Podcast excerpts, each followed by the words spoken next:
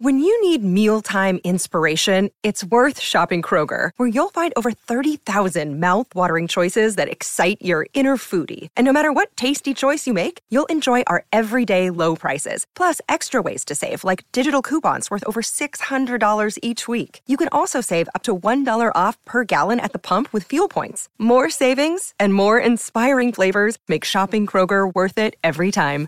Kroger, fresh for everyone. Fuel restrictions apply. You're listening to the Impact Theory Podcast, your source of empowering ideas and actionable techniques from the world's highest achievers. Join host Tom Bilyeu, serial entrepreneur and co founder of the billion dollar brand Quest Nutrition, on a journey to unlock your potential and realize your vision of success. Welcome to Impact Theory. Hey, everybody, welcome to another episode of AMA, where you get to ask me anything you want. Submit all those crazy questions. Your only gatekeeper is my man Shaz over here, so you do have to get by him. So ask some amazing questions. And by the way, if you haven't already heard, if you're a fan of movies, comic books, TV shows, all that good stuff, head over right now to Impact Theory Studios on YouTube. That's Impact Theory Studios. Give it a sub. We are going to be going hard on how you can extract mindset stuff from movies, TV shows, etc., etc., etc. So, thank you guys so much for joining me today. We're going to um, start off with something a little bit special that everyone here freaked out over, and that is our boy Daniel Breeze got a tattoo. Why don't we throw that up, Ibrahim? This is amazing and a very powerful reminder that I'm the type of person that it's an incredibly useful tool if you want to build your identity. And building your identity is, of course, the first step to making real change. So, identity drives behavior. So, get after that. I'm not saying everybody needs to get a tattoo, but I am saying that Daniel Breeze, you're my hero. That's amazing. All right, we're going to jump right in here to the first question. And this comes from Elliot James on Facebook. Hi, Tom. What is your opinion on doing things by yourself rather than with a group of people, friends? This could be anything from volunteering and traveling abroad on your own. Why do people feel so fearful on doing things on their own if they know it's going to benefit themselves and others? Um, so, let's start with the first part. So, what's my opinion on doing things by yourself? I think that there's an incredible amount of power in never being afraid to be the lone wolf. I think that you've got to have enough confidence in yourself that when you have an instinct that you should be going in a certain direction, that you're willing to go and try it out. It's not necessarily always going to work, but when you have that kind of confidence in yourself that you're willing to give it a shot, you're willing to trust your instincts, you actually have the opportunity to bring something new and fresh to the world. So the only way you're ever going to bring something new, you're going to be remembered, you're going to have a fresh voice is if you're not afraid to go against the grain. And I forget who said this, but it's a really powerful quote. And that is the only way to really do something extraordinary in life is to go against everyone else and be right. Uh, I've always thought that was amazing because it really is a two part thing. It's not enough to go against the mainstream. You've got to go against the mainstream and be right.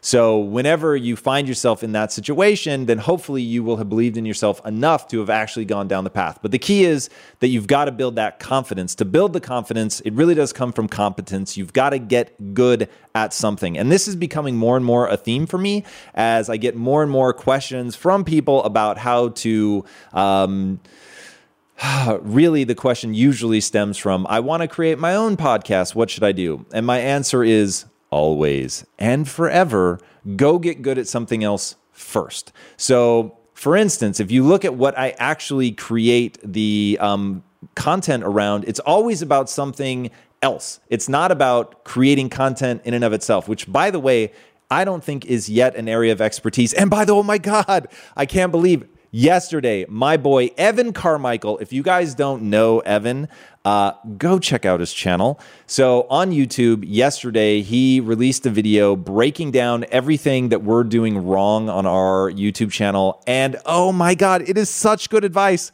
I was blown away. So I don't yet consider myself an expert in actually creating the content. Uh, where I do think I'm an expert is in building businesses. So that I did for 15 years before there was any sort of uh, way, or not way, because it existed. I just wasn't doing it. So I wasn't creating content around it. I wasn't talking about it. I was just doing it day in and day out. And even now, if I'm really honest, the thing that I'm betting on that I believe in isn't the um, the content creation. It's it's building the studio and so I'll say that it's not the social content creation, it's the traditional narrative content creation. That's my obsession. That's the thing that I think is really going to help people. Building the studio is what I care about. And literally, I was telling the team the other day, I get so frustrated when I'm my schedule is per, uh, is dominated by doing things for the social content and not dominated by doing things that I think is really going to move the studio forward. Because to me, the way that I'm going to have the impact on the world that I really want to have is 20% social content, it's 80% narrative traditional content. So that's really the answer. You've got to double down on getting great at something. Now, when you're great at something, you're just not going to be afraid to stand alone because you're going to start to understand what works and what doesn't work. And when you know what doesn't work, then it's like, okay, I'm not going to do that. So even if it's like, mm, for whatever reason, I'm being drawn to that, I'm going to set that aside. I'm going to go over here. I'm going to try this thing because I've just got so much experience. I've got a sense of what's going to play and what's not going to play. So that really is the key to being that lone wolf. But once you get there, it is incredibly powerful because you can sway culture, which, hey, is exactly what we're setting out to do. All right, next question is from Joe Cross. Our boy, what is up, Joe Cross? Coming to us from Facebook. After listening to everything you've created, I'm not sure I've ever heard the story of how you chose the name Impact Theory. Could you share it? the reason you haven't heard the story is because we have PSD over this shit. So um, it, it was very, very painful. And I, PST. I said PSD, like literally PTSD. I was like, I'm sketching out, like my mind is freezing. Uh, we have PTSD over that. PSD is the Photoshop file name. Uh, so, yes, it was a very long and traumatic process, which has caused my brain to stop working currently. Um, it was, we made a list of, we literally sat around for hours at a time throwing out names. Originally, I wanted to call the company, um, oh God, can I remember now? Mission House. I was obsessed with Mission House because we had a mission and this was like the place, the physical manifestation of that thing. And we debated it internally endlessly and we put it out to a survey because people were like, I don't know, it kind of sounds like a soup kitchen.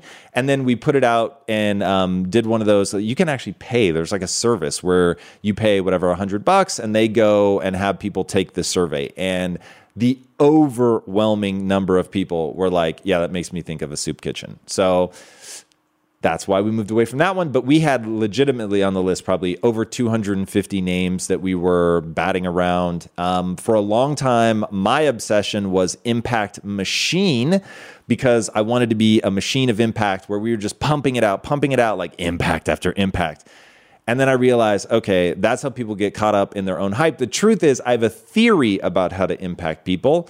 And that was how that name started getting thrown around. Um, impact theory also is a theory about how the moon was formed, which is that the Earth in its early stages was hit by a meteorite so big that it spun off like this molten stuff, which ultimately coalesced into the moon. So I loved that there was like this. Um, astronomy, um, scientific element to the name impact theory. Also, there was a little bit of mind share. I'm going really deep on this answer, but you did ask. Um, and but it was not the obvious choice, and that's the thing when naming a company. It's shocking how unobvious things usually seem. So yeah, we went through a lot, a lot, a lot of iterations. Agent Smith had his obsession. Let's see if I can remember it. Potentialism. Yeah, buddy. I have to say, I gave that one a serious look. I kind of dug it. It was a made up word, which I really liked, which meant it could be trademarked. Oh, and for a while, we actually um, not trademarked the term, but we uh, originally, in fact, our corporate name is still Evolver Type LLC uh, because that was the one, man. We were going to be that for a while. We were going to be White Rabbit, and we actually um, created that company. So we created two companies first White Rabbit LLC, then um, Evolver Type LLC, and then ultimately we ended up with Impact Theory. There were just a bazillion reasons why. What we could trademark, what we couldn't trademark, what we wanted people to think and feel, it representing what we're really about. Um, so yeah, all of that stuff. But I still get mail to White Rabbit LLC. So there you have it. All right. Next question from Harris Salim. Uh, hey, Tom, how do I change my mindset from wanting quick results to developing the patience to enjoy the process of acquiring the results? I'm trying to study for my exams and lose weight. I know it'll take time, and I know the time is going to pass anyway. Um, why not just take action? So, first of all, yeah, exactly. Why not just take action? So, there's no arguing that one. But I will say that um, I can't give you an answer on how to develop patience because I think patience is a crime against humanity. I think anybody that has patience is wasting their fucking time. I think you should show up every day and play like today is the only day you have and that everything has to be done right now, today. So you have to play the long game and you've got to look at how long you may have to go at something really, really hard in order to make it come true. But I think the thing that's allowed me to have the kind of success that I've had and as rapidly as I've had it is I I cultivate anti patience. I have no patience. I'm trying to do everything right now, but I play that way for a very long period of time. So I'm trying to go balls to the wall all day, every day for decades. Now, You've got to love what you're doing. And that's why I push that angle. Like, you've really got to love what you're doing because the truthful answer is you've got to show up and go hard, hard, hard for decades before anything is going to happen. But that doesn't mean that I'm sitting back and being patient. I'm fucking as impatient as they come. So it's not about giving up the desire for fast results. I want fast results. But if you're willing to play the game long term, if you're willing to be reputation protective, which really forces me to think about who do I want to be 10, 20 years from now? How do I want people to see me? What do I want to be true about myself? So none of it's coming from a place of patience, but it is coming from a reality of accepting hey, sometimes if you're the bull in the china shop, it actually moves you backwards. So I'm not doing it to be patient. I'm doing it because I know that's the only way to get what I want as fast as humanly possible is right now in this moment, I need to back off. So you definitely have have to get good at that. But I would say cultivate anti patience. All right. This question is from Karthik Manon. How do you rewire your brain to change your beliefs? As you have emphasized on many times in your videos, your beliefs make or break you. Thank you. Um, so, the way that you rewire your brain is first of all, just to understand neuroplasticity and how it works. It's a process called myelination. And what's happening is um, there's an old saying neurons that fire together wire together. So, whenever you're doing something in a repetitious manner, your brain is watching for that from a structural standpoint and it's saying, okay, these pathways are firing a lot. So, we want to make them more efficient. To make them more efficient, you wrap this fatty tissue around the connection points called myelin. So, that is one, why it's important important to have fat in your diet because you're going to need it to create neural connections like that. But then that very process requires the repetition. So you've got to do something over and over and over. Now, if you do something over and over and over in a sloppy manner, you're going to you're going to wire things in that sloppy manner. Also, if you want to um, rather, if you want to like get rid of an old habit rather than thinking of unwinding it or demyelinating, what you want to do is just myelinate a new pathway. So instead of thinking about tearing down the old, think only about building the new. There's an amazing quote around that. That's essentially what I just said. Um, I forget who it's by, but that's the idea. Don't spend your energy thinking about tearing down the old, think about building the new. So find that thing that you want to do that you know you need to get great at, and then in a very disciplined, structured manner, practice the shit out of it over and over and over with a relentless, obsessive drive. In fact, if today were Sesame Street, I'm telling you, the word of the day is obsession. Obsession. That is, I think, one of the keys. A guy that we just interviewed, a guy named Taylor Wilson. I cannot wait for you guys to meet him. Uh, he created nuclear fusion at the age of 14, and he credits it all to obsession. Look, the kid is bright. There's no denying that, but his brother actually scores off the charts higher than him in like pretty much every standardized test they've ever taken. Um, but he's just done way more than his brother because his brother doesn't have that passion. He doesn't have that obsession. He's not in love with anything that he's doing. So that's what Taylor really credits with getting as much done as he has as early in his life is he just has that thing that he loves and so he goes all in on it. So when you've got that and you can practice in that super disciplined way, you're going to get the rewiring. All right, next question is from Dan Bead. This one is from YouTube. As an entrepreneur individual, what are your thoughts on learning skills information not directly related to your short term goal, like learning biology and wanting to be a neuroscientist? Okay, so this really comes down to you've got to have long ranging goals. You've got to know exactly where you're trying to go and then work your way backwards. So I want to build a studio and what do I need to do to actually build a studio that's bigger than Disney? And then you literally come backwards to where you are. Now, once you've identified where you are and where you want to get to, you know what your skill gap is. Now you need to identify like what is that lead domino? You're always trying to find the lead domino. Mad shout out to Tim Ferriss for giving me that terminology.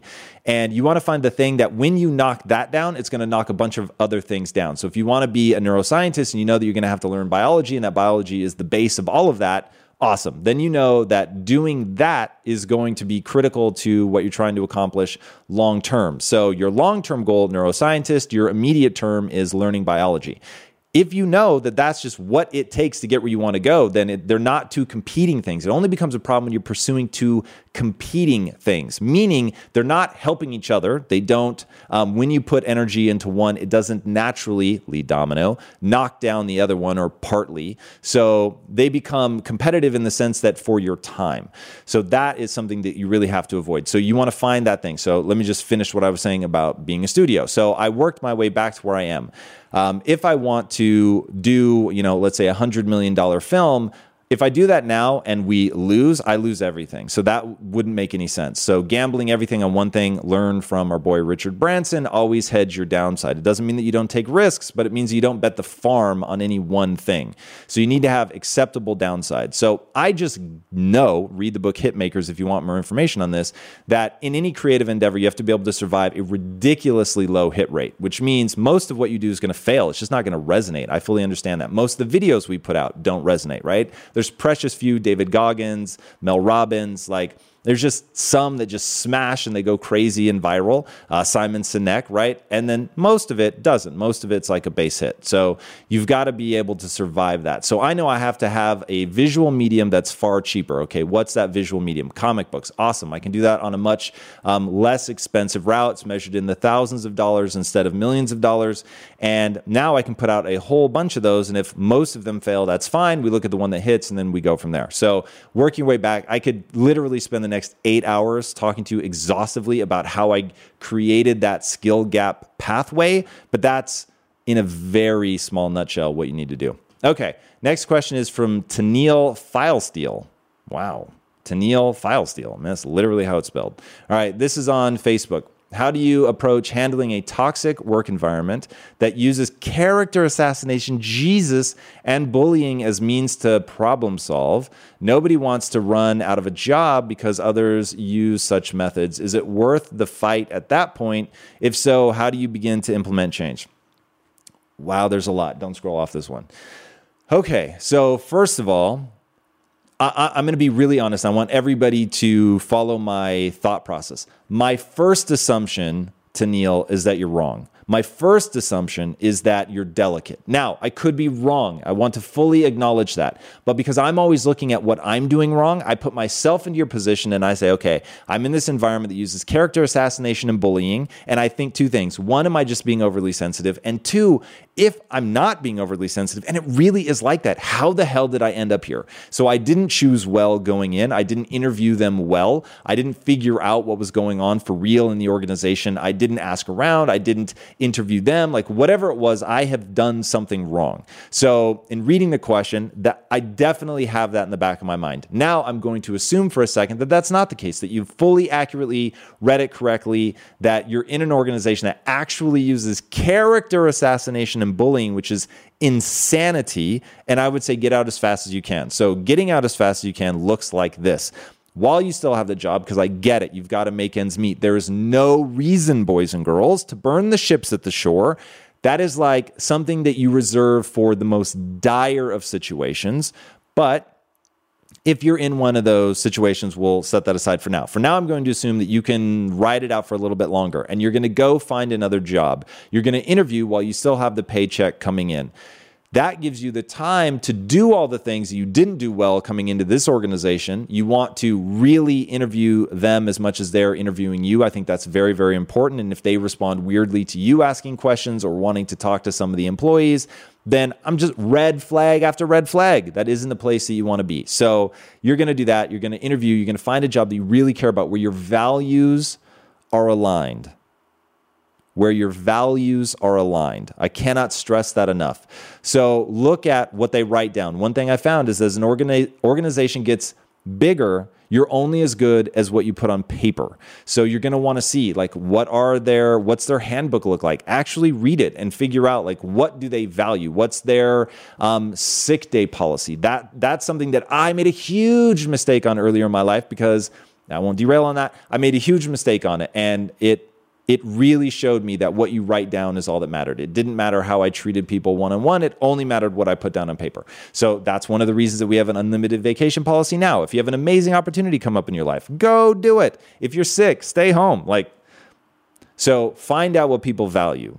Uh, that's hugely important. Also, what product do they make? Is it something that you can get excited about? Is it something that you believe in? Is it is, does that matter to you? By the way, because I'm painting my belief system onto you. So figuring out what you care about, what kind of thing you're going to be willing to struggle for, because the struggle is guaranteed, the success is not. So you've got to really believe in what they do, and you have to align with their value system and the way they run their organization. And then meet some of the people just to make sure that you get a good vibe. Um, so, yeah, that's what you're going to do get out, get out, get out. That is my biggest piece of advice. Uh, because if they really use character assassination and bullying, I wouldn't try to implement change. I would GTFO. Okay. Next question is from Joshua Lanier. Uh, can you explain and give examples of how to identify in, how to identify indicators of being busy versus being productive towards your goals? Thank you. So yes, it goes like this: you need to be able to relentlessly self-assess at the end of every day. I do it in three-hour increments, but that may not be the vibe for you. I just know for me to stay on track, I really need to hold myself accountable in shorter increments because I absolutely despise losing time. So, going back to my earlier point about not being patient at all. But once you have whatever increment it is that you're going to revisit your performance, you're going to ask, Did I take a meaningful step towards my goal? Now, being able to effectively answer that question is not easy, but this is exactly what you have to get good at. You've got to be able to say, Okay, this is my goal. So, I'll use me again. So, my goal is to build a studio that rivals Disney. What did I do today? So, what does Disney do, right? They put out amazing intellectual property that gets inside the soul of people, that becomes a part of them, which then is what allows them to internalize that belief system, also allows Disney to merchandise because people have this real affinity for these characters and the way that they make them feel. Okay, so those are two things that I need to do. I need to be able to create intellectual property that has a meaningful impact on people. And then I also need to make sure that it's something that merchandises. So I'm looking at how did I spend my time? So I've broken things down into essentially three pillars. And I look at do things feed into those three pillars. So, one, community, that's huge. I want to pull people out of the matrix. And I believe that creating a community is absolutely essential to that for two reasons. One, emotionally, as you come into impact theory, it's got to feel awesome. Now, that's important because, two, the other thing the community does for me is it really gives people the, um, it gives me an army of people that will mobilize when I need them. So if I say, hey guys, we've got this comic, it's really crushing it, we want to sell it to Netflix, I want you to show up today at Netflix holding signs that say impact theory or whatever, that some percentage of you is actually going to go do that. But you're only going to do that if this community has been amazing. It's been value add to you and it's felt awesome. It's made you feel better about yourself, made you feel more capable. It's giving you real skills. Okay. So that's why community is huge. So I'm evaluating over the last three hours. Did I do something that moved the community forward? Was it meaningful? The only reason I do the social content, it's all fucking community. The second thing is money, right? Gotta make money. That's just the truth of the matter. If we're not making money, then we're not to be able to keep doing this. So, did I do something that built into community? Did I do something that I can monetize? And the third thing is impact. And that's my ultimate driver. The first two are meant to help me do the third thing. So, those are the three pillars the way that I look at things, the way that I determine, like, okay, did I do anything over the last three hours that made a meaningful impact that moved me towards one of those three things? And if I did, awesome, it was time well spent. And if I didn't, what the fuck am I doing? So there you have it. All right, next question is from Anita Conley, Facebook. When you fail for four years straight on the business side of entrepreneurship, but you've made massive improvement and growth on the personal development side, how do you undo a poor image you created for yourself and your biz over the last four years and turn it around and save face and head towards success? Okay, the brakes screeched at Save Face. Don't worry about saving face. Don't think about that at all. That's like a personal development thing. You you should know better than that. So saving face is not the issue. The only thing is head towards success. Now that is a great question. So first of all, if your business has gotten into some sort of um, weird place, uh, it's hard to understand exactly what you mean by undo a poor image. If you have a poor image with your customer, but you believe that the company is still worth salvaging, then do what Domino's did and literally just say, okay, we're going to overhaul everything the way that we do it, how we communicate the product, like whatever it is that you think is giving you a poor image, we're going to overhaul it all. You're going to do all of that work to know exactly what you're going to do because you're about to make a big promise to your community and you've got to make sure you deliver on that. So once you figure out what's going wrong, get the plan in place to address it. You're very confident that once you launch this, it is going to crush and you've got that button down. Then you're going to make a big announcement to your community and you're going to say, here are all of our sins. Here are all the things that we've been doing wrong, all the things we're not proud of. You're going to be insanely vulnerable. You're going to be 100% transparent. You're not going to worry about saving face whatsoever. In fact, you're going to do your best to fall on your face. So, uh, right now, I'm writing uh, my first book, and literally, I'm going out of my way to make sure that I paint the truth of who I was before I started going on the mindset journey, because uh, it ain't pretty. But I want people to know the truth of that, even though it's going to be insanely embarrassing for me. Because once you understand where I started, then you understand A, anybody can do it, and B, it makes the journey that much more interesting. So, um, but I have to really show people what I was about. So don't worry about saving face. That's not going to help you. Transparency, authenticity, that will create a real and meaningful relationship with your community. And that is the important part. So get that plan together and then launch it and be vulnerable and then execute the shit out of that plan. All right. Next up, Taji DeGrosse. How do I get more involved with impact theory and be a team player and truly make an impact?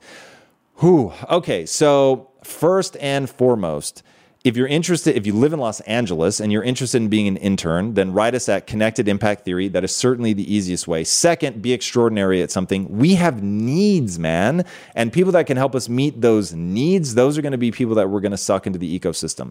So this is very much not a skill set charity. This is not where you come to uh, bring nothing to the table and get helped a whole bunch. This is about you're fucking amazing at something that's going to help me with the three pillars that I just went through. And if you're amazing at something that helps me with those three pillars, then fantastic. I want to hear from you. So, you've got to be really, really good at something. So, write us, tell us what you're really, really good at. If it feeds into that, or if you can come here and be an intern, man, we're about it. Um, conversely, if you don't live in Los Angeles or that's not the way that you want to have impact, all you have to do share the content, man. Share the content. That is so huge for us. I just can't tell you enough. Share the content. Also, I talked about this at the top of the episode. Evan Carmichael. If you guys don't already know Evan Carmichael, go subscribe to his YouTube channel. I am so grateful to him. He did a breakdown of everything that we're doing wrong on YouTube. It is so genius.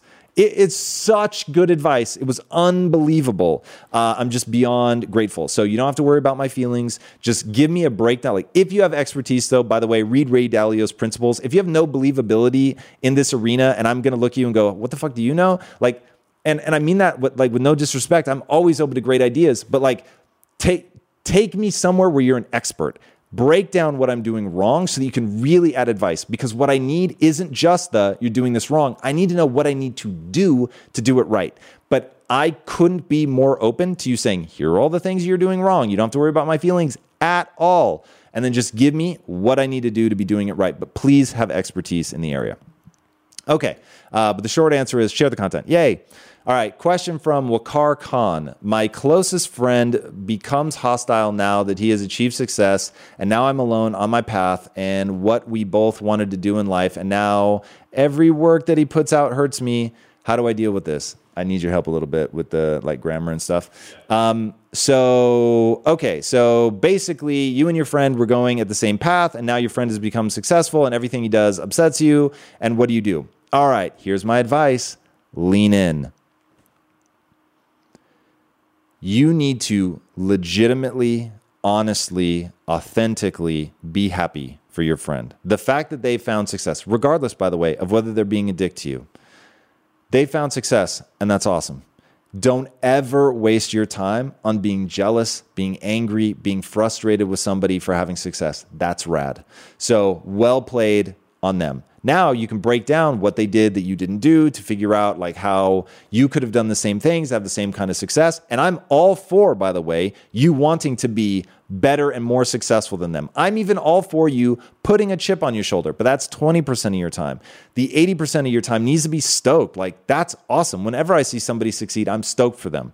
So be happy. Don't waste time letting it sting. Don't waste more than 20% of your time letting their success sting you. And also figure out what your responsibility is in the, um, the degradation of the friendship. Because the fact that you tell me that everything that he puts out hurts you, I'm to guess that when he first started becoming successful, you weren't stoked for him, which sucked for him. He felt bad. You, you, because the only person I'm talking to is you. So I'm to say it's all your fault you didn't make them feel good. And so they started to separate because you were a little bit jealous of the success that they were having. So instead of being happy for them, excited for them, they could feel that even if you were trying to keep it under wraps, my guess is that it leaked out, that they felt that. And so that put the friendship on tenuous ground. Then they start lashing back out at you, which then only escalates you lashing back out at them. And we get into this weird thing. So um, I think the problem probably, and I don't know the situation for real, but probably could have been solved by you finding because i get it man. I get that that's not going to be your initial reaction but find that place in you to be happy for them to encourage them to be super stoked for them. Even if like you just have to say okay this is pettiness. This is insecurity on my part. Like and then flip that switch in your head and go, look, I'm going to be super supportive. I'm going to get way behind this. And then do, man, be their best cheerleader ever. And if you really value their friendship, go to them and say, look, I've been petty, I've been insecure, and I'm going to switch that all right now. I'm going to be your biggest cheerleader. I still want to beat you, but I want to do it in a healthy, friendly way. When it comes to platforms that will help you run a business, there is no shortage of options on the market. But if you want to use the best, most advanced, and most efficient platform out there, you need to be using Shopify. For whatever and wherever you want to sell, from launching to going international, Shopify is the global commerce platform that will help you grow at every stage of your business. With award winning customer service, the internet's highest converting checkout page, and a suite of integrated AI tools, Shopify is your all in one platform to quickly and efficiently take your business to the next level. I love everything about Shopify because it makes it so easy to start, run, and grow a business. Shopify powers more than 10% of all US e commerce because businesses that want to grow quickly use Shopify. Sign up for a $1 per month trial at shopify.com slash impact, all lowercase. Again, go to shopify.com slash impact right now to grow your business no matter what stage you're in shopify.com slash impact. In today's highly unpredictable and rapidly changing world, the smartest move you can make from a financial standpoint is to actually understand how money works and how markets move. Because if you want to have any chance of investing your money wisely and growing your financial portfolio, you have to make a profit. And the only way that you're going to do that is either by setting and forgetting or actually understanding what's going on at a macro level. So whether you're a seasoned investor or someone looking for extra guidance, Today's sponsor, Yahoo Finance, has got you covered with all the tools, data, and news that you need in one place to grow your knowledge base around what is happening in the world of finance and to make sure that you have the right goals and you're executing well. Yahoo Finance makes it easy to consolidate your accounts so you can effectively and efficiently manage your entire portfolio. Personally, I love how straightforward their platform is to use. It is very simple to get the information that I need and Impact Theory's own chief financial officer is exactly the same, spending time helping me frame exactly what is going on from a global perspective so that I'm making the smartest decisions that I can. I definitely recommend that you check out Yahoo Finance for comprehensive financial news and analysis. Visit the incredible brand that so many great investors use at yahoofinance.com. It's the number one financial destination. yahoofinance.com. Once again, guys, head there now, yahoofinance.com. If getting your hands dirty and taking good care of your car or cars is a passion of yours, then eBay Motors is here for the ride. Because I'm sure you remember when you first saw the potential in that beauty. And then, through some elbow grease, fresh installs, and a whole lot of love, you transformed 100,000 miles and a body full of rust into a drive that's all your own. With over 122 million parts for your number one ride or die, you can make sure your ride stays running smoothly with eBay Motors. Brake kits, LED headlights, exhaust kits, turbochargers, bumpers, whatever your baby needs, eBay Motors has it. And with eBay guaranteed fit, it's guaranteed to fit your ride the first time, every time, or your money back. Plus, at these prices, you're burning rubber, not cash. Keep your ride or die alive at ebaymotors.com. Eligible items only, exclusions apply. All right. Next up, this one is from GS Motivatel. Like you, I'm a person who is anti patient. Nice. How did you build your team company when you were so driven and others are not? How do you find other driven people and get them to work with you? Okay, so this is where you have to be really fucking realistic. First of all, I think that there are two categories that you're gonna need to have in your company linchpins and continuity players. So some people really aren't going to be that driven. You need to understand that. Like that is that like there's no moral obligation to be a linchpin. There's no moral obligation to give yourself over completely to your job. It is not realistic, certainly not as you scale. So first and foremost, I get it, man. Some people they want a stress-free life. Fair enough. As long as I know that going into it, as long as I know that's what they want and I can understand where they want to fit into the organization fully Okay, so continuity players. Now, linchpins, on the other hand, you've got all the leverage in the world because a linchpin actually wants to become extraordinary. Now, success demands a price of everyone. It has nothing to do with me. It's not me holding them to a standard. It's not me worrying about whether they have drive or not. It's me saying, hey, you told me your goal was that. Either admit to yourself that's not actually what you want, and so that you can find a lifestyle that actually makes you happy, or own that the things you're not doing or the things you're doing are not moving you towards your goals. So then we can just have that really clear conversation. Also, here culture is a big deal. So for instance, Shaw's here, which by the way, like at some point we should probably like scoot you in so we can get you on camera if we want to. Um, but he made me read the book Principles by Ray Dalio. And I am blown away. This book is astonishingly good and I highly recommend it. It's definitely going to be on my book list. I haven't finished it yet. Once I finish it, I'll put it on the book list. Absolutely phenomenal, phenomenal. And I told everybody, hey, you should read it because it's really having a big impact on me, and you're going to start to feel it working its way into the culture here in the company. And then it gives us a common lexicon. So we can talk about drive. We can talk about, now moving on to other books, we can talk about grit. Um, we can talk about mindset. Like these are all things that we've made part of the company culture. So you want to make sure people know what the culture is. In fact, one of the interns made a very um, wise request of me, which I still haven't delivered on, but I will, which is to actually write down very specifically what is the company culture? What does it mean to work here? What are the expectations? So that's something advice I'll give to myself that I'll also give to you. Write it down. As you scale, you're only as good as the things that you write down. So that's super important. Um, also, in the hiring process, I'm looking for three things, and I tell people I'm looking for those three things grand ambition, drive, and compassion. So, right off the bat, they know, hey, those are the three things. So, as we go um, into the relationship, I can say, hey, you agreed that you were those three things, and thus I'm going to hold you to that standard. Um, so, there it is. All right, next question is from Rufaro Matamambe. That's an awesome name. Hi, Tom. Thanks for everything you do. You're very welcome. My question is how do you find that one thing you want to achieve for you and then map backwards from it and get to the steps you need to take for you to achieve that thing?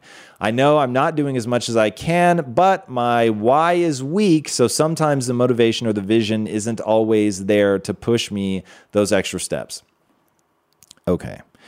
This question is the question that terrifies me to no end. You don't find the one thing. And the reason it terrifies me is I secretly worry that some people are never going to build into their life something that they love. That's my secret fear. Now I'm going to operate for a minute assuming that that fear is unjustified and that everyone can walk the following path. But this is the path that I walked. Find something that you're interested in.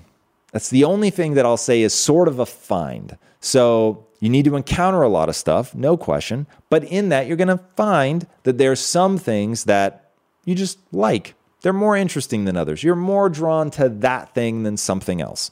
So once you find that thing that you find interesting, now you're going to go into a hardcore process. And through engagement, you're going to find out if that thing can turn into a fascination. Now, once something, and again, through engagement, you realize is a fascination, meaning you really did it. You went hard on that. So let's take something, it's always my go to example.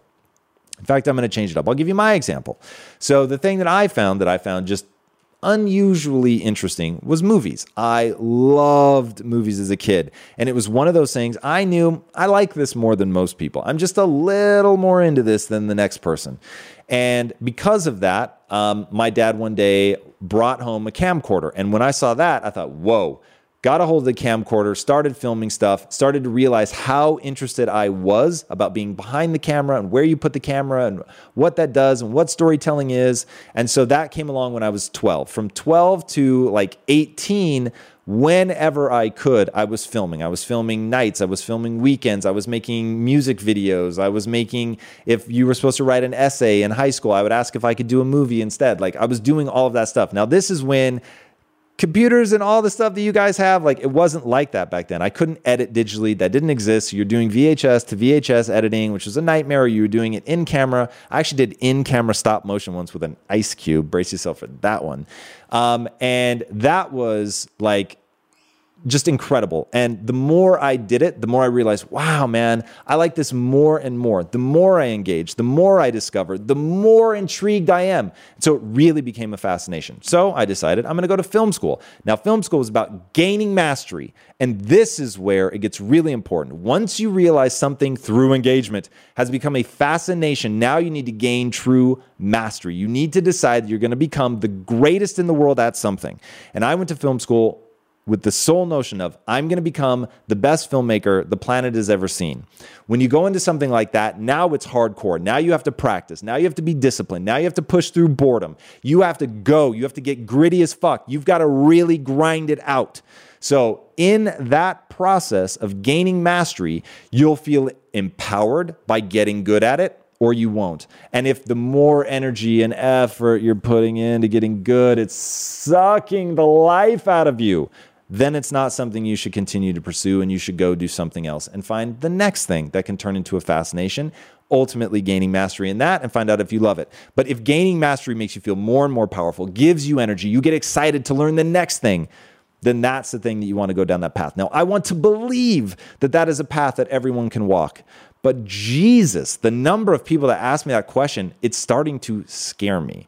So, I want to know, I want all of you guys out there right now, if you're struggling with this, one, I want you to stay in contact with me. Two, I want you to go encounter a bunch of stuff. If you don't already know what you find interesting, encounter a bunch of stuff, anything, random stuff all over the map. See if something is of interest. Tell me about it. Then go down that path, engage with it, have fun. It's playful at this point. Does it turn into a fascination? If it does, tell me about it. Then I want you to go down the path of gaining mastery. And that's something that I want to be there every step of the way to see how you're going, where you're struggling, all of that. I think it's it's really, really fascinating. And maybe this path is something I'll turn into a book one day. Um, that is that's the path that I went on, which hey, it's all coming around full circle. And now I'm building the studio. All right, question from William Rosenberg on Facebook. My 10 year old brother is overweight and being bullied at school. I'm 25 and live far across the country from him and, and, and am struggling to help improve his situation. He is awesome and is taking on a growth mindset in many areas. This makes me want to cry, uh, but this situation is really hurting him to the point of fighting to stay home from school. Oh. Do you have any advice for him, for me, or my family on how to improve the situation? Yes. I'm going to take a drink because we're about to get into this shit. All right. So, first of all, I'm going to give this all to your 10 year old brother, but I want you to sit with him or on the phone with him or whatever while he listens to this. I actually have anxiety because I want to deliver on this so much. Don't fucking scroll off that question. All right. Dearest 10 year old brother, one, being overweight is in your control. Let's start with that. It's going to be hard as hell because it's not just the things that you think. And if you think that it's harder to lose weight for you than most people, it probably is.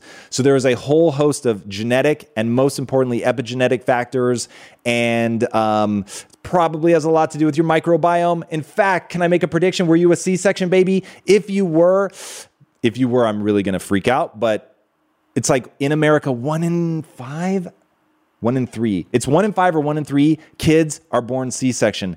That's crazy because of the impact that it has on your microbiome. It is not your mom's fault. It's just like we're just now discovering this stuff. Now, I start with that because it's very important. If you're overweight and you know you can do something about it and you choose not to, rad, no problem. But now, like that's you. Don't let people bully you for who you choose to be, right? So that's step number one. So if you choose to rock out the being overweight, then fuck anyone who says differently. Now, I get that that's very easy to say, and it is insanely hard to face the bullying. But unfortunately, we may not be able to stop the bullying, so we only have two choices get really good at dealing with it or get out of the situation.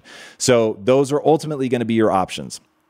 If you decide, on the other hand, that you want to get lean, then get lean. Now, at 10, dude, this is going to be a brutal journey. Your brain isn't fully developed, and it won't, by the way, finish developing until you're 25, which is probably a pretty damn good reason to listen to your brother because his brain is fully developed. That's just knowing the hardware that you're dealing with. All right, so you know that when you're 10, your amygdala, which is the thing that handles your emotions, okay, don't worry about the word, it handles your emotions. It's massive and it makes everything a really big deal. Now, if you can understand that your brain is messing with you, and that I promise as you get older, no matter how bad the bullying gets, as you get older, it's gonna get easier and easier to deal with. That's just not gonna seem true but as you get older, trust me, trust me, you're to look back on this and it's to diminish in its importance. Now, if it's really getting to you, immediately get yourself out of that situation. Like that's so, so, so important. And the suicide rates of people that are bullied are terrifying. So you need to take this very seriously. This is big brother. That's very important for you, but also little brother, also incredibly um, important. I think kids at 10 are, are brighter than people give them credit for. You need to understand that also is your brain messing with you, but is very serious from a neurochemical cascade perspective. So if the bullying's getting to that point, get homeschooled, move to a di- different district, whatever you need to do to get out of that situation, get out of it. Don't let it escalate. Okay, so now we know we've got a choice to do something about the weight, but maybe we don't want to. Either one is completely up to you.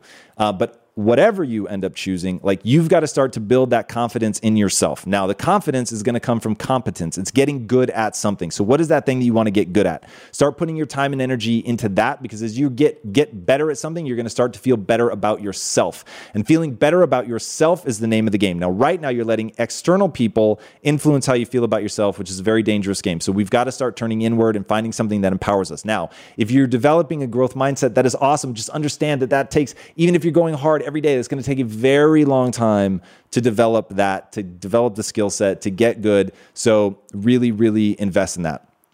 Also, find something in your life that you love. Find friends that you can have a real connection with. That is a, a huge way to combat bullying.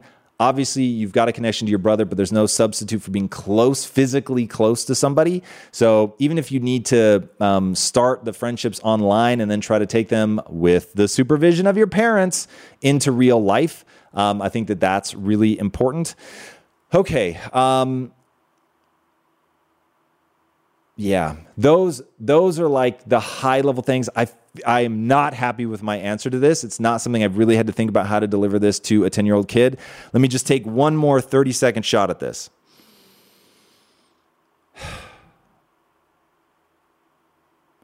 You're a fucking magical snowflake.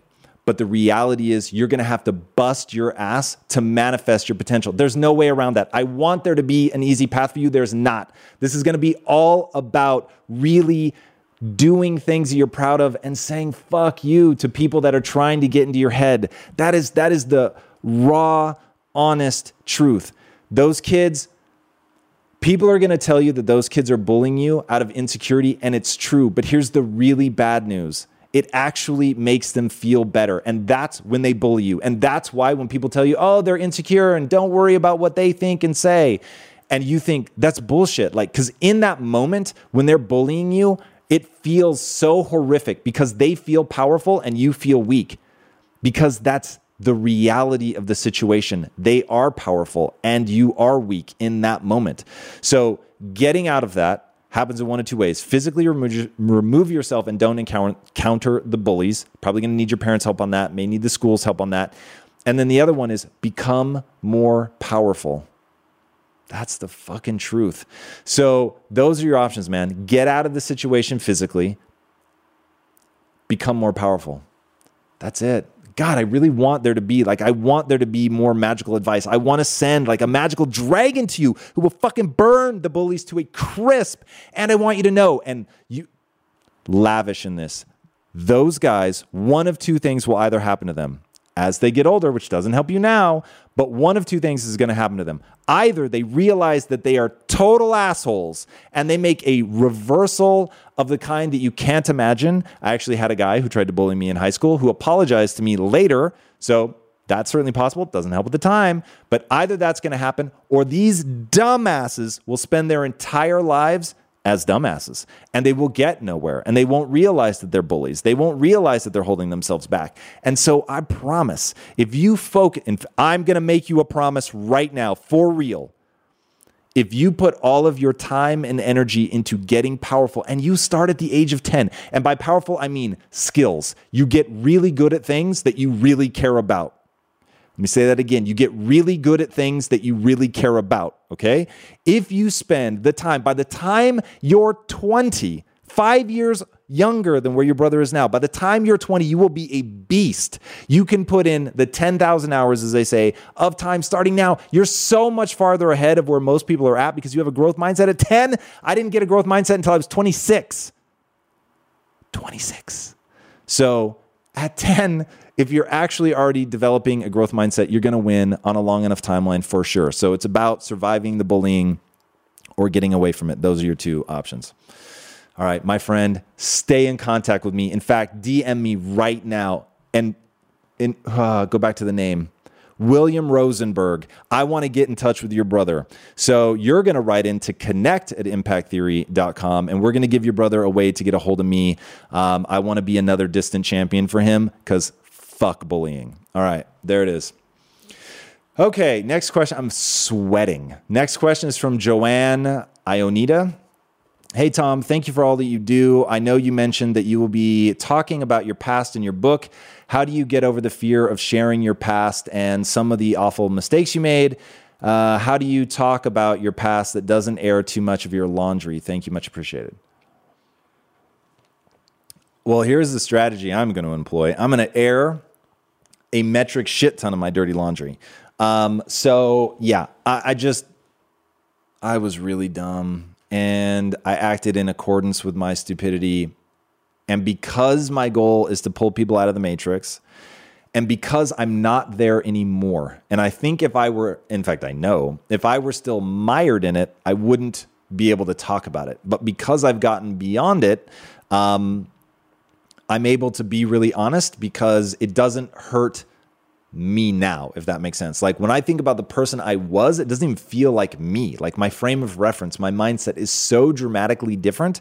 I I, uh, I can't fathom that I'm actually describing things that I really went through, like laying in bed for three hours a day every day. Uh, I literally can't believe that's me. When I think about how wound up I get about inefficiency of time now, it just seems absurd. But nonetheless, that was real.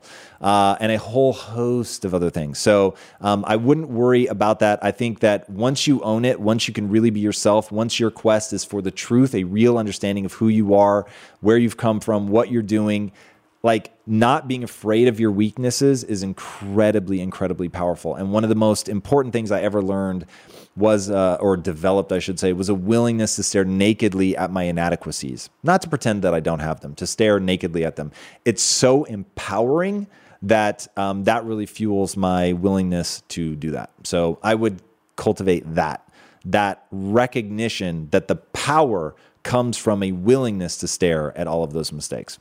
All right, question is from Tyler Van Hokelam. As you were going through your mindset journey, how did you decide who you were going to spend your time with and learn from? How did you go about sorting through people that just have conviction to find quality advice for guiding you through that mindset journey? How did you go about sorting through people that just have conviction to find quality advice? I don't understand the last part. Um, so the first part, as you were going through your mindset journey, how did you decide who you're going to spend your time with? Okay, so um, for the most part, it was authors, and that those have really been my most profound mentors. That and my wife. Um, and at the time, she was a um, a hot chick that I just thought was really cool.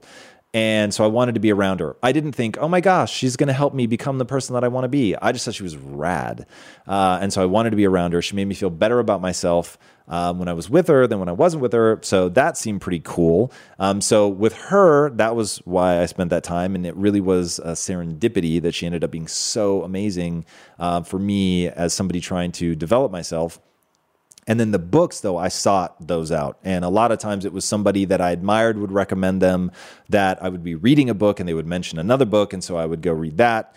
Um, so, yeah, those are like, for instance, um, Tony Robbins, who I've long been obsessed with, said everyone should read Man's Search for Meaning. So I read it. That book rocked me. If you haven't read Man's Search for Meaning, you must, largely because it's on my list of 27 books. And I know that each and every one of you is working your way through those books. Um, so when you get to Man's Search for Meaning, enjoy. But that's really how I did it. It, it um, books, books, books, books. Now, podcasts, podcasts, YouTube. I, am actually way harder on YouTube than I am um, on podcasts, but teach their own. Um, so I find people there YouTube does a great job recommending other people. So I follow those recommendations. I go deep down rabbit holes. Um, yeah, that's what I did. I didn't use YouTube back then because it didn't exist, but you get the idea. All right. Next up, Stacy Lee. How do you keep grinding when you feel burned out? I feel alone um, on a partnership in a clothing business I started with my friends. They're comfortable with the way we're moving, but I know our brand and company could do so much better. I've been leading by example, but it just feels like we're not on the same page. I'm burning out. Okay, so one, um, it, I'll I'll deal with creating energy in isolation for a second and I'll segment it off from your business. If you want to create energy in your life, that energy is a choice. You simply decide that you're going to build energy. If you can't create energy from an ATP standpoint, you've got a whole host of problems already. Um, I prioritize sleep. I work out every day and I eat right. So, from a, just a biological mitochondria ATP production standpoint, I'm on point.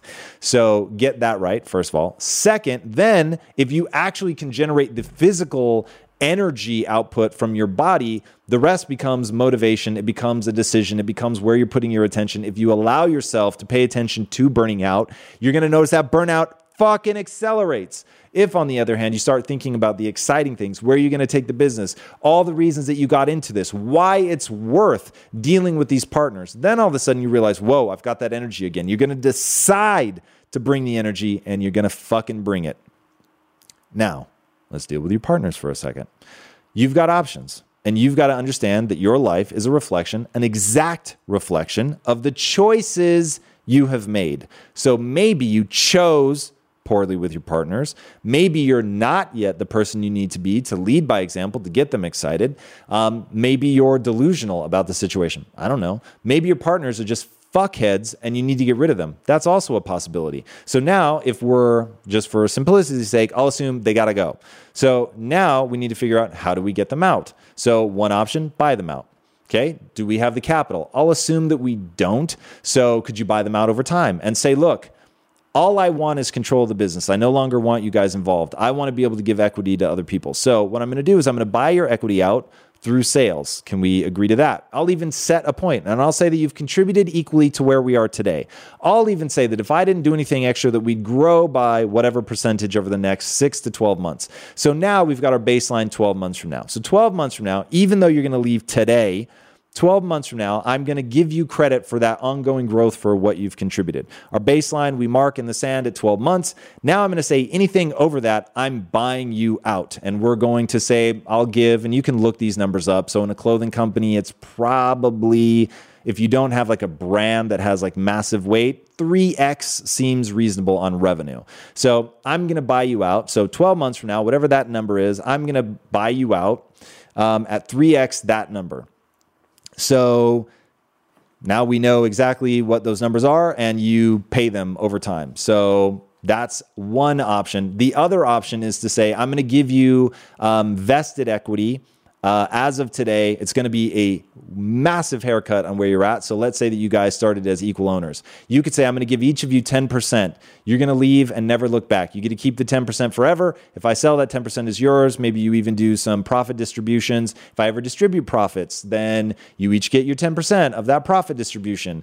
Um, but you're going to leave and never come back because I need the equity back to go and give equity to other people.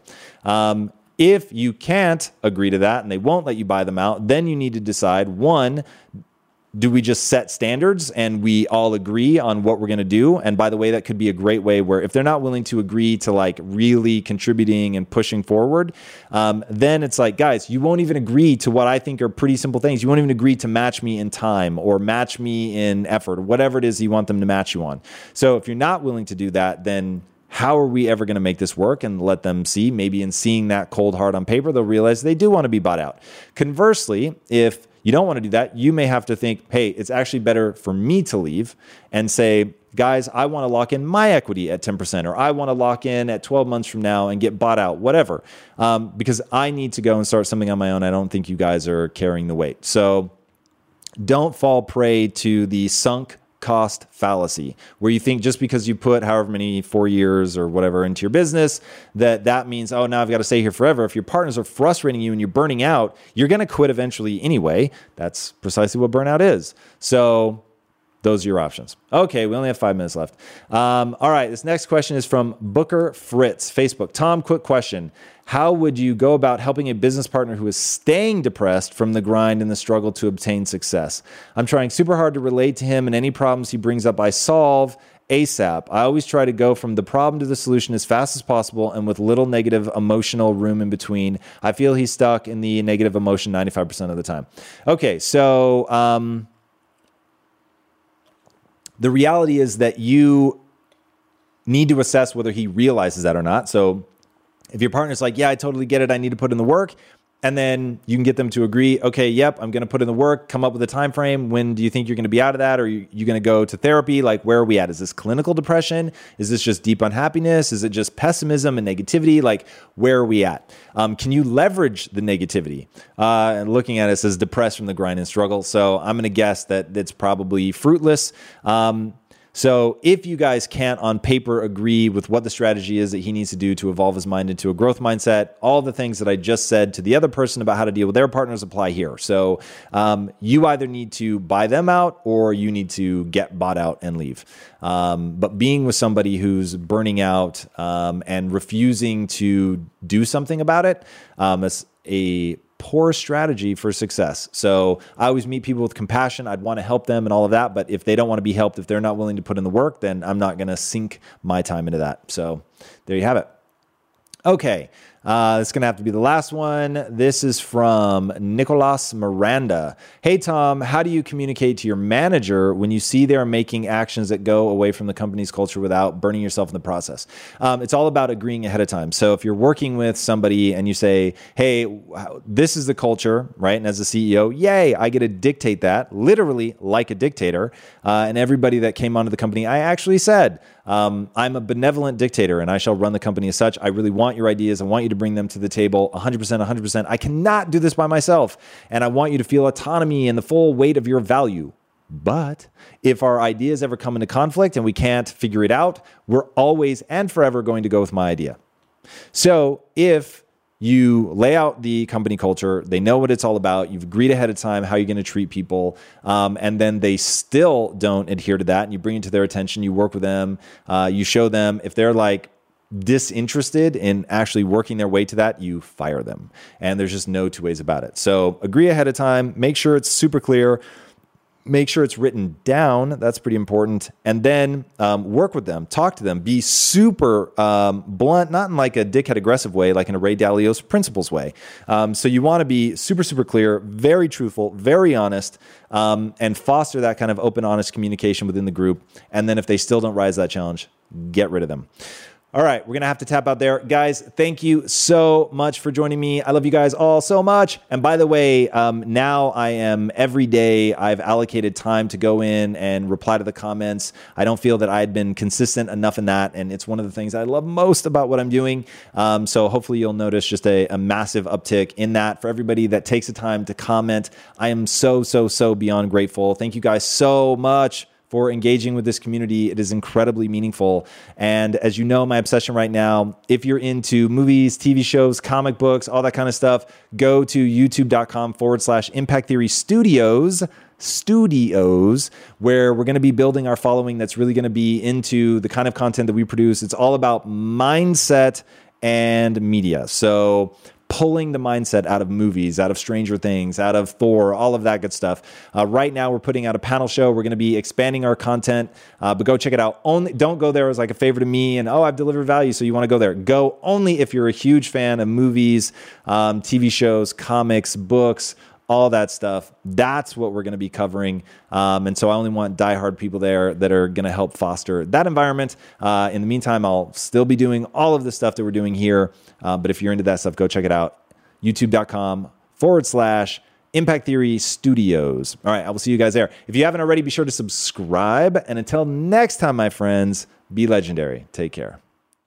Hey everybody, thank you so much for listening. And if this content is delivering value to you, please go to iTunes, go to Stitcher, rate and review us. That helps us build this community. And that is what we are all about right now building this community as big as we can to help as many people as we can, deliver as much value as possible. And you guys rating and reviewing really helps with that. All right, guys, thank you again so much. And until next time, my friends, be legendary. Take care.